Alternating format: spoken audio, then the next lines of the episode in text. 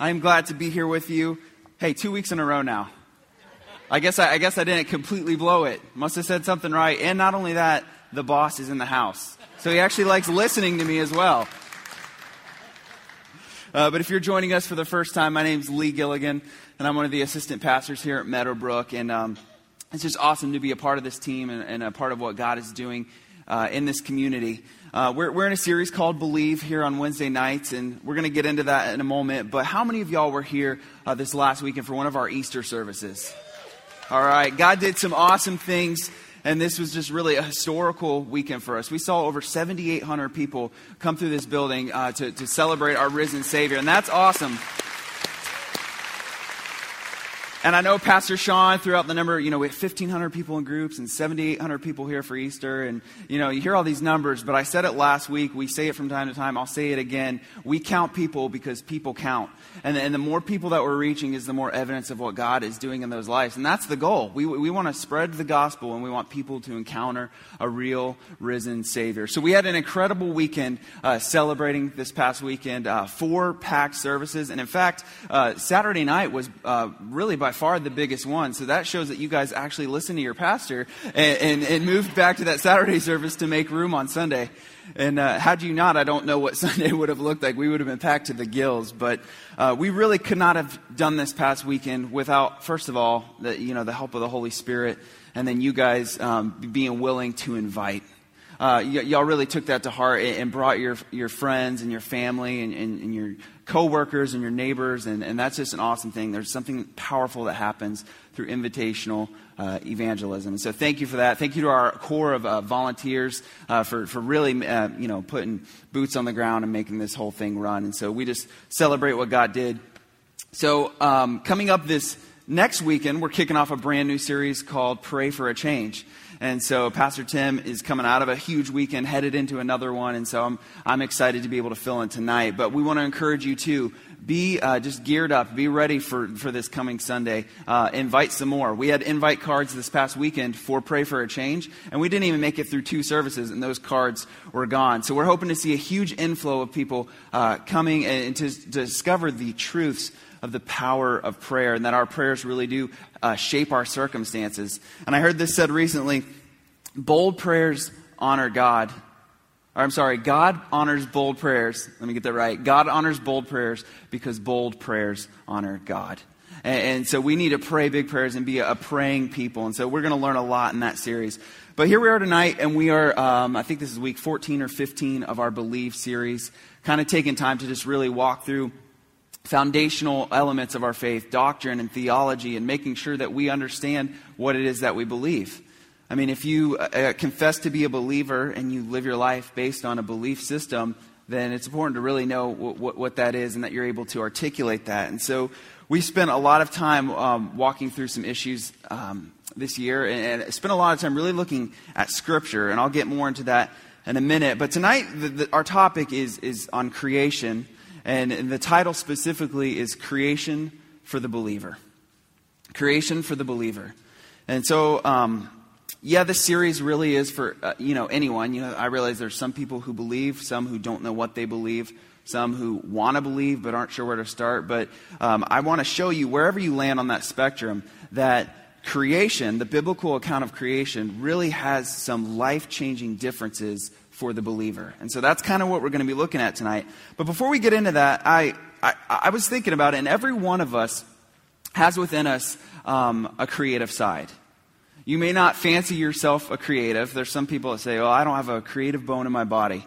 Um, but every one of us does. And we all have different ways that we have creative outlets, where through doing something we enjoy, it's an outlet for our creativity. Even the way our brain is divided and wired, uh, there's a creative side to all of us. And we get that because we are a created being who has a very intricate and creative creator. And so, you know, that's part of us being in the image of God. But I realize, you know, watching my children grow, that children are very creative. I was a very creative uh, boy growing up and a big imagination, and I, I realized that, that my son has much of that as well. He's almost four, and he's uh, very passionate and he's uh, very strong willed and very particular, and he gets all that from his mother. Um, it's, it's, a good blend. It's probably a good blend. I, my dad will testify to that. But, but no, he's a, he's a very uh, fun guy. And, and the, the, the, more he learns, the more creative he gets. And um, I wanted to talk to you a little bit about some of the ways he has outlets for his creativity. Some of it, I realize, he's very creative when it comes to fashion, some of the outfits that he assembles. So I wanted to show y'all some of those tonight. If you want to put that first picture up. There on the left, he's wearing his pajamas. The pants are actually inside out. And then he has socks on with his Toms. And if you're familiar with Tom shoes, you don't really wear socks to those. So that's at the grocery store. On the, on the uh, right there, the outfit's pretty normal until you get down and realize he has socks with sandals. I think he was applying to uh, go work at a Japanese steakhouse. So just, he, he's not afraid of the fashion trends. He creates his own. And uh, so that's one way that he uh, lets out his creativity. We have another one too I wanted to show you, personal favorite. I love how the Spider Man hat really complements that dinosaur outfit. So yeah, that, that, that's, he's a, he's a creative guy. Um, we actually do pay attention to what he wears before we leave the house, but that just happened to be three instances where it was a particular day where it's like, it's not worth the fight. Just let him, let him wear what he wants to wear. Uh, another way he's creative is he's in preschool now, so through crafts, arts and crafts, he's really uh, loving that. And he'll bring home the funniest things made out of pine cones and glitter and construction paper. And it's just funny to see the stuff he brings home. And just even the smell, when you pull it out of his backpack, it's like a, a flood of memories. You, you remember being a little kid and what the glue stick smelled like and all those things. Um, so, so that's cool. He's also, I would say, one who dabbles in abstract creativity. And I, I have a picture of that Fiona. All right. Now, before you say anything, it's not what it appears to be. He was actually potty trained at the time, so excuse the, the little potty on the ground. We had actually just painted this wall, and Katie came in, and he's standing there with a, a bottle, uh, a spray bottle of alcohol solution, and he had sprayed it all over the wall. And she goes, Buddy, what are you doing? He's like, Mom, I'm just making my Christmas trees. and so he has the ability to see the abstract. And uh, I guess that's his outlet of creativity. He also is very creative when it comes to uh, certain questions. The way he, he or, or, the way he words things. The other day, I was giving him a bath, and, and he didn't want to take a bath. I said, "Well, buddy, you stink." And he goes, "Well, your breath stinks." and then he was at Publix. He was at Publix with Katie, waiting in line for a sandwich. And in the middle of uh, you know all these people waiting in line at the deli, he goes, "Mom." She goes, "Yeah." And he goes, "How do babies get born?" Four years old. And she did what any good mother did, and she said, Ask your dad. So, point I'm getting at, all of us have a creative side, and, and it comes out in different ways. But tonight we're going to look at uh, biblical creation. But I want to let you know up front, we're not refuting all the arguments against biblical creation. Tonight, since we've kind of walked through about 14 weeks where we've been building the credibility and the basis of Scripture, we've established that Scripture is credible and that it's complete. And so, coming off that basis, we're not going to then uh, refute creation. Now, we, there may be a time where we sit down and we talk about the arguments against creation and, and what the Bible says and what some of the other arguments say against it. I believe there is a place for that. But for the sake of what we're doing tonight, um, this is on the basis of Scripture as true. Uh, we, have spent plenty of time showing that Scripture is credible. If you have uh, yet to listen to some of the teachings we've covered this year, I would encourage you to go back because we've talked about the revelation of Scripture, the inspiration, the inerrancy, the authority, the canonicity, the illumination, and the sufficiency of Scripture. And all those things are important things to understand when studying Scripture. Now, it's no surprise there's a lot of debate surrounding creation. There's all kinds of documentaries and movies and websites and blogs and, and uh, political figures and, and, people all over who have different views on that. And, you know, there's schools of thought like evolution and the Big Bang Theory. And everyone has an idea of how we came to be and how the universe came into existence. So we know there's a lot of debate, but as our pastor said this past weekend, he said part of him wanted to come out and on talking about the resurrection on Easter, he said part of him wanted to just refute what all the naysayers would have to say about the resurrection. He said, but rather than spend time refuting the naysayers, we're going to point to what the yaysayer has to say. And so that's kind of what we're going to do tonight. I want to make a few important comments up front just to uh, kind of set the tone. While there is much debate surrounding creation now, um, it's important to know that prior to a few centuries ago, there really was very little debate surrounding it. Most held a theistic view of creation and of the universe. And then with uh, the age of enlightenment and advancements in science, there begin to be other schools of thought, and that's when that debate uh, begin to kind of arise. And so I have three points that I want to show you tonight. The first is this that there is not a conflict between creation, or I'm sorry, between Christianity and science itself. There's not a conflict between Christianity and just science itself. Now, science is actually uh, can go hand in hand with creation uh, because the Christian worldview holds that God created the world with natural laws and systems and orderliness. And it is, in fact, those laws and that orderliness that can serve as the undergirding for all of science. So, science, with a, a theistic approach on itself or on its own, does not conflict with Christianity. Now, however, the second point I want to make is that Christianity definitely is in total conflict with scientific, that is a more naturalistic view. Now, naturalism is the belief that everything can be explained in terms of presently operating natural causes or laws, or rather, that everything can be explained based on just what we can physically observe with the naked eye. And to say so would be to remove God from the conversation because you can't completely put God in a box. You can't really see everything that uh, the attributes of God that are so full and that you're so aware of. You can't explain that to a person who hasn't experienced that. And so when you remove God from that, and, and science takes a, a naturalistic view rather than a theistic view, then there is total conflict between Christianity and naturalism. The third thing I want you to realize is that the Bible was not written with the intent of being a science textbook.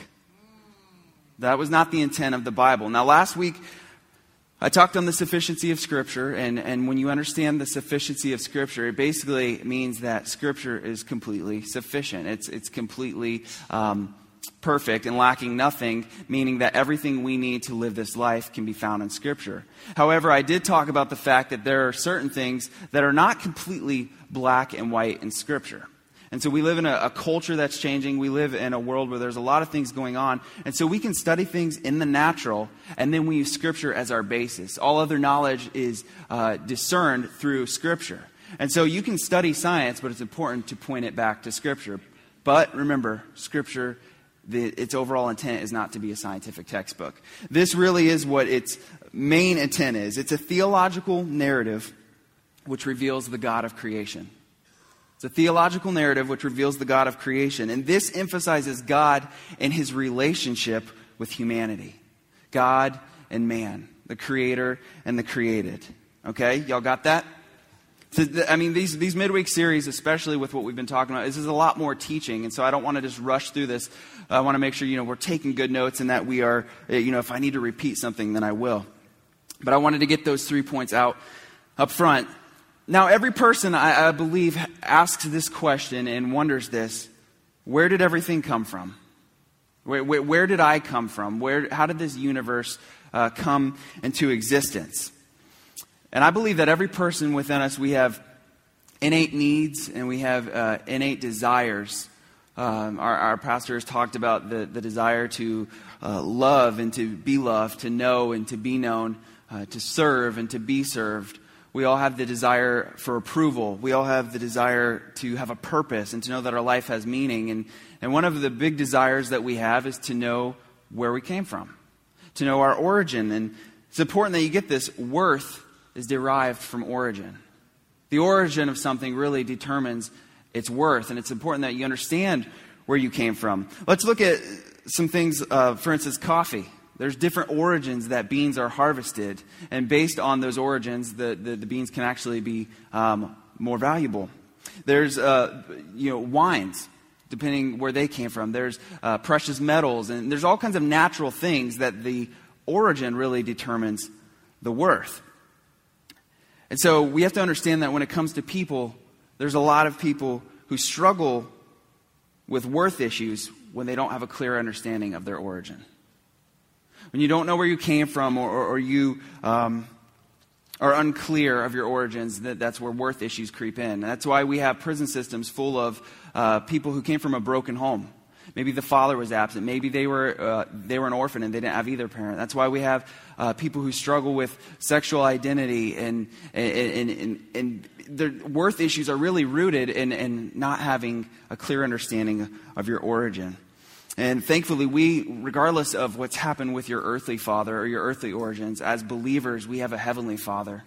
And, and, and, he is the one who holds us. And because we are his, we are so valuable and we have such great worth upon us. Now, I want to answer that question where did everything come from in the terms of Scripture? We already said that's going to be our basis for this topic of creation. So let's look at a few Scriptures. And I'm going to start with one of the most plain and simple ones. We're going to go to Genesis. This, Genesis really is the creation book. And that's where it all starts. In Genesis 1 1, it says, In the beginning, God created the heavens and the earth. Probably one of the most quoted pieces of Scripture, or, you know, you don't have to be a believer be a believer to, to know that piece of scripture. In the beginning, God created the heavens and the earth. Let's look at Hebrews 11, verse 3. By faith, we understand that the universe was created by the Word of God, so that what is seen was not made out of things that are visible. What we see is not made out of things that were visible. Basically, we serve a God who made something from nothing. John 1, verse 3 says, All things were made through him, and without him was not anything made that was made. Colossians 1, verse 16 says, For by him all things were created in heaven and on earth, both visible and invisible, whether thrones or dominions or rulers or authorities, all things were created through him and for him.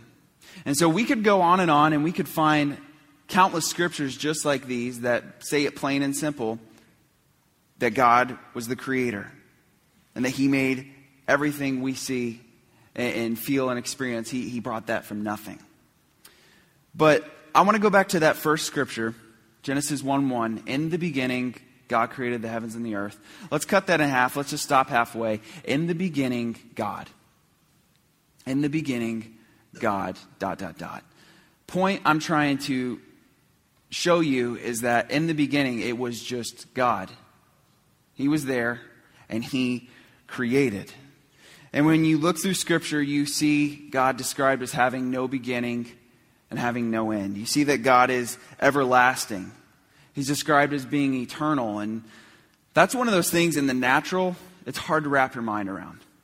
Uh, I think we've all probably sat there and, and kept ourselves awake at night trying to figure out how that God could have no beginning and no end. And when you try to understand that, you're just going to go in circles because it makes no sense and it hurts your brain and, and you're going to scare yourself. So just don't waste time thinking about it. Maybe one day we'll understand it when we're face to face with Him. But for right now, it doesn't matter because He is divine and He is complete and He is all knowing and all powerful and everywhere present. And we are limited. We are finite. And so those things just, it doesn't compute for us. But it's important we understand He did not have a beginning. He was there. And so God created. In the beginning, God. The beginning is referring to the beginning of creation, not the beginning of God. God created something from nothing, as we saw in Hebrews 11:3. Which, if He created something from nothing, then that means He had no pre-existing materials to work with. There, there was nothing there. He made even the pre existing materials. Now, I, I, talk about all of us having a creative side and creating, but we all have resources. We all have supplies. We all have pre existing materials. If Gavin brings crafts home, well, he didn't just create that out of thin air. You know, his teacher gave him the supplies and then he created from those things. Maybe it's a coffee barista, and maybe you're a barista and you concoct delicious drinks. But you didn't do that from scratch. You didn't create that out of nothing. You have uh, beans and a grinder and hot water and all the tools you need to do so. Maybe it's a carpenter carpenter cr- creates things out of wood.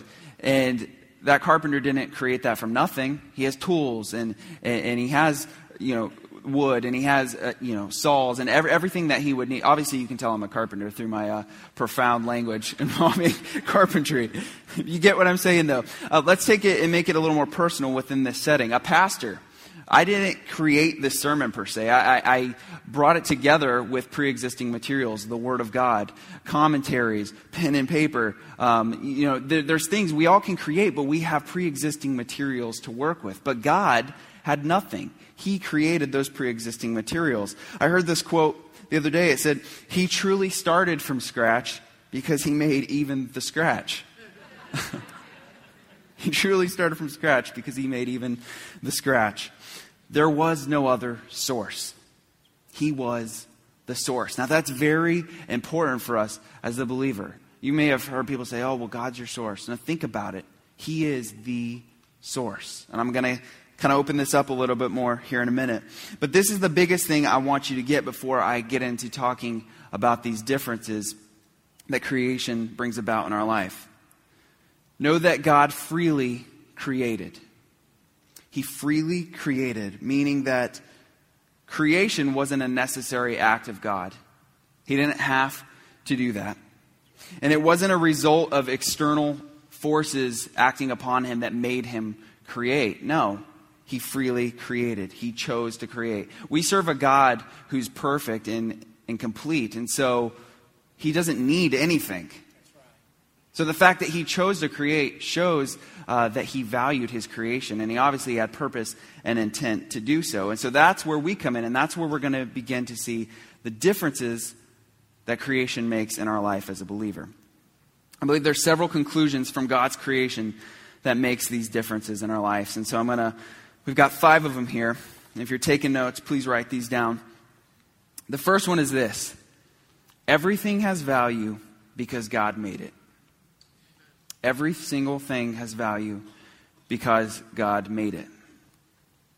We serve not only a creator, uh, but a restorer. Okay, and, and, and I'll, I'll, try and explain this as best as I can. We live in a fallen world, okay, and, and man has messed up, and we've created a mess, and there's sickness, and there's death, and there's lack, and there's disaster, and a lot of times people don't understand and, and we make God the, um, the one we blame for that. We say, How could God let this happen? And if He is this great creator, well, if these things happen, does that mean God caused it? And a lot of people get stumped on that. And I'm going to say, no, God is not the cause when things go bad, okay? Just because God had foreknowledge, don't confuse foreknowledge with causation. Because he created man with a free will. And, and he's not a puppeteer. He didn't create us just so he could move puzzle pieces all over the place. He created us in, within this world with a free will. And so man chose to rebel against what God had asked, going all the way back to the garden. And so that spawned an effect, and we're experiencing the effects of that um, th- through our fallen world. But understand this just because our world is fallen, just because things are hard, just because there is sickness and death and, and lack, know that God is also a restorer. It's not like he created and said, oh, you messed up, now you're on your own. No, we just had a whole weekend celebrating uh, what he came to do, to redeem us and to save us.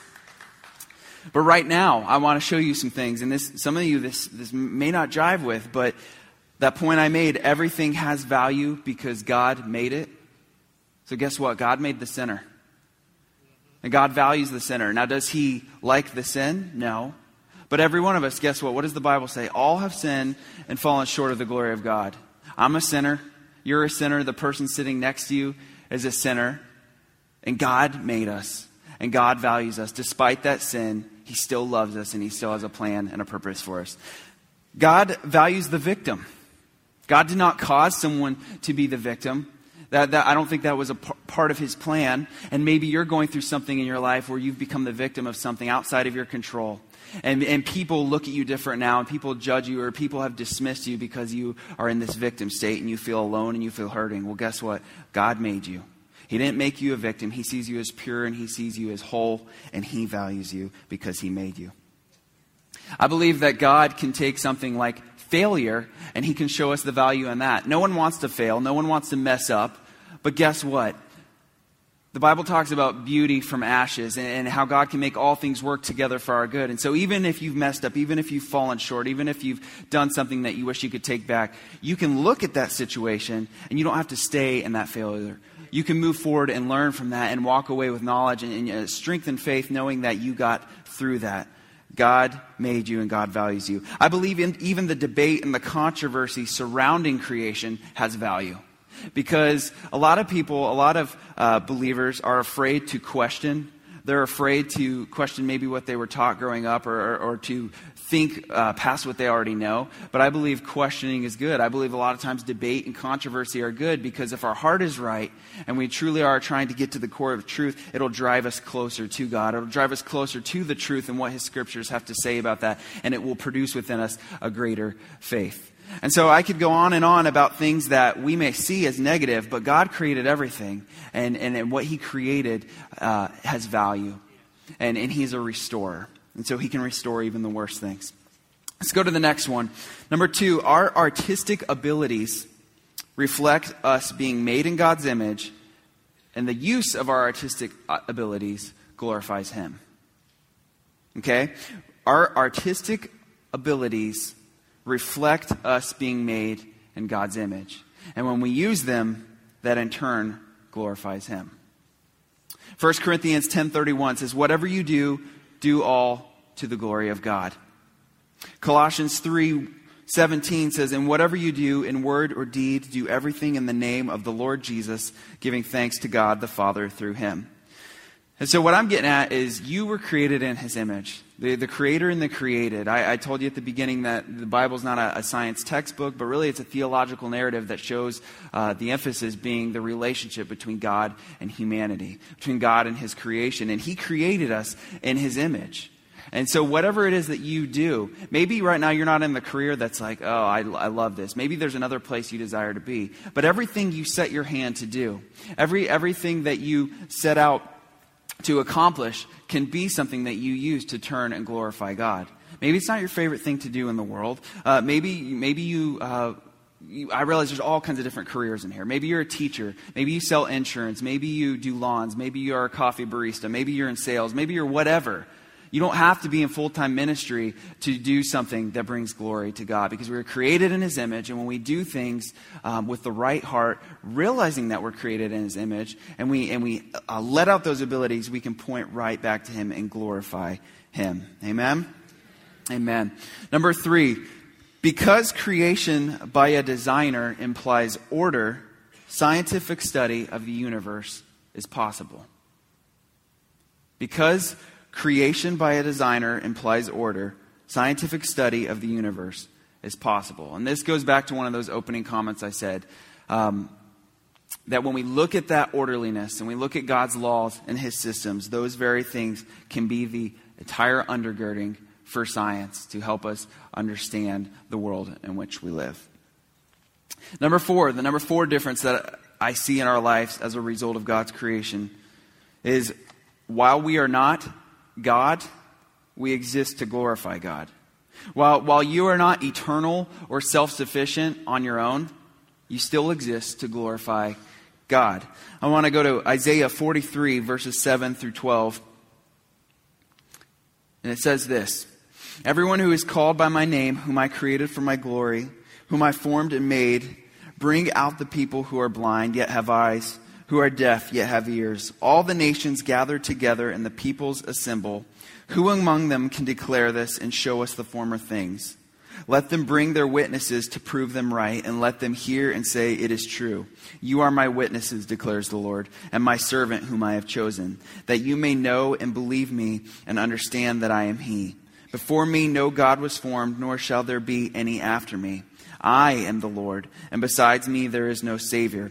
I declared and saved and proclaimed when there was no strange God among you, and you are my witnesses, declares the Lord, and I am God.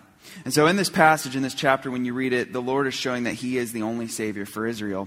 And I studied out in the ESV commentary, this is what it has to say about that passage of Scripture that God's people are living, breathing proof of His glory which really is the ultimate goal in salvation. And further, God's people exist in order to declare his exclusive deity. And so while you are not eternal or self sufficient, and while we are not God, we exist to glorify God. Our existence declares his exclusiveness. All right? Number five, true worship begins with acknowledging God as creator. True worship begins with acknowledging God as creator. You hear a, a, word all the time used in, in, the Christian faith. That word is worship. And a lot of times we think of it just in terms of the musical portion of the service.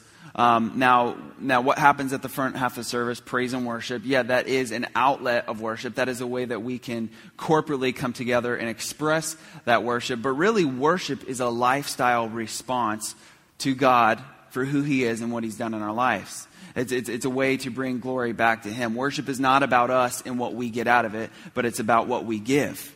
And when we give, then that's when we experience what He can shower us with His peace and His love and His mercies. And that's why worship is such a beautiful time, because when you just surrender and you lay those things down and say, God, have your way, that's when He begins to minister and to you. But true worship begins with acknowledging God as Creator, because if we are going to live a lifestyle of worship, what, what, what's the power or the worth in worshiping someone who's not all powerful? What's the point uh, of living a lifestyle of worship to someone who has no creative abilities? But when we look at God as the creator, there's such great purpose in that. He created all, and everything is under him. We were created in his image, creator and created, and worship is the only true response towards God. Let that sink in just a little bit. Just picture he's, he's all powerful. He put everything into motion. That's a being that's worth being worshiped. Okay? So we've, we've kind of just walked through five differences that creation makes in our life, but I, I think it all boils down really to this result. And I'm going to ask this question first. How many of y'all, don't put your hands up yet, how many of y'all have had something incredible or miraculous happen in your life, even when the circumstances surrounding you, uh, it didn't make sense based on the circumstances, but yet something incredible happened in your life? Let me see a show of hands. Okay. I know that I've definitely seen God move in my life. And, and, and people use the word miracles, and, and, and, but a lot of times that, that's just become a cliche word. You know, even the unbeliever uses the word miracle or miraculous. And so this is what I want to show to you. If we take God out of the picture, then that amazing thing that happened in your life, or that miraculous instance, was re- really an act of chance rather than an act of God. So, therefore, in the future, the only thing you have to place your faith in is chance. It's just like, oh, well, I lucked out that time and this amazing thing happened despite my circumstances. But in the future, what really do you have to go on other than just hoping for chance again, a luck of the draw, a, a win of the lottery? But when you see God as creator, you realize that He can do that again. Amen. Okay, let's back up. When I said in the beginning, God, that He was there at the start and He is the one who put creation into motion. So if there was nothing prior to creation, just God, then that means that there was no height, there was no width, there was no length, there was no depth. There was no time, there was no space, there was no circumstance, there was no matter, there was no money, there were no people, there were no problems, there were no feelings or emotions, there was, there was nothing. Okay, and so we can get lost and say, oh, there's just so much going on in my life, and, and, I don't have enough money, I don't have enough time, my circumstances are so dire, my health is, is, is not good. You, we can look at all those things and get overwhelmed. And you may currently have circumstances like that in your life where you just feel like everything is out of control. But when you put God in his rightful place as creator, you serve the one who created time the one who created space, the one who created matter, the one who is above circumstance and is above your finances, and, and he created your body and knows every number of hair on your head. He knows the number of your days, and so I think he's fully capable of touching your body and quickening you and healing you. The point I'm trying to get is that this is not all chance. We serve a God who was deliberate, who freely chose to create. He was so precise, so intent, so uh, perfectly constructed the world in which we live. And so if he is above all that, then nothing you're facing right now is too small or too big for him. Amen? Amen. So your future hopes are not rooted in chance. Your future hopes are rooted in an all powerful creator, a creator that you can trust and you can put your faith in. He's fully capable of doing everything that is beyond you. Our God is a creator, and, and to create is to bring something into existence. Uh, and I want to close with this. There was no other source. He was the source, and He is your source. Okay? There was no other source. There was no pre existing materials. There was nothing, nothing to work with. He brought everything out of nothing. He is the source, and He is your source. Amen? Did y'all get anything at all out of this tonight?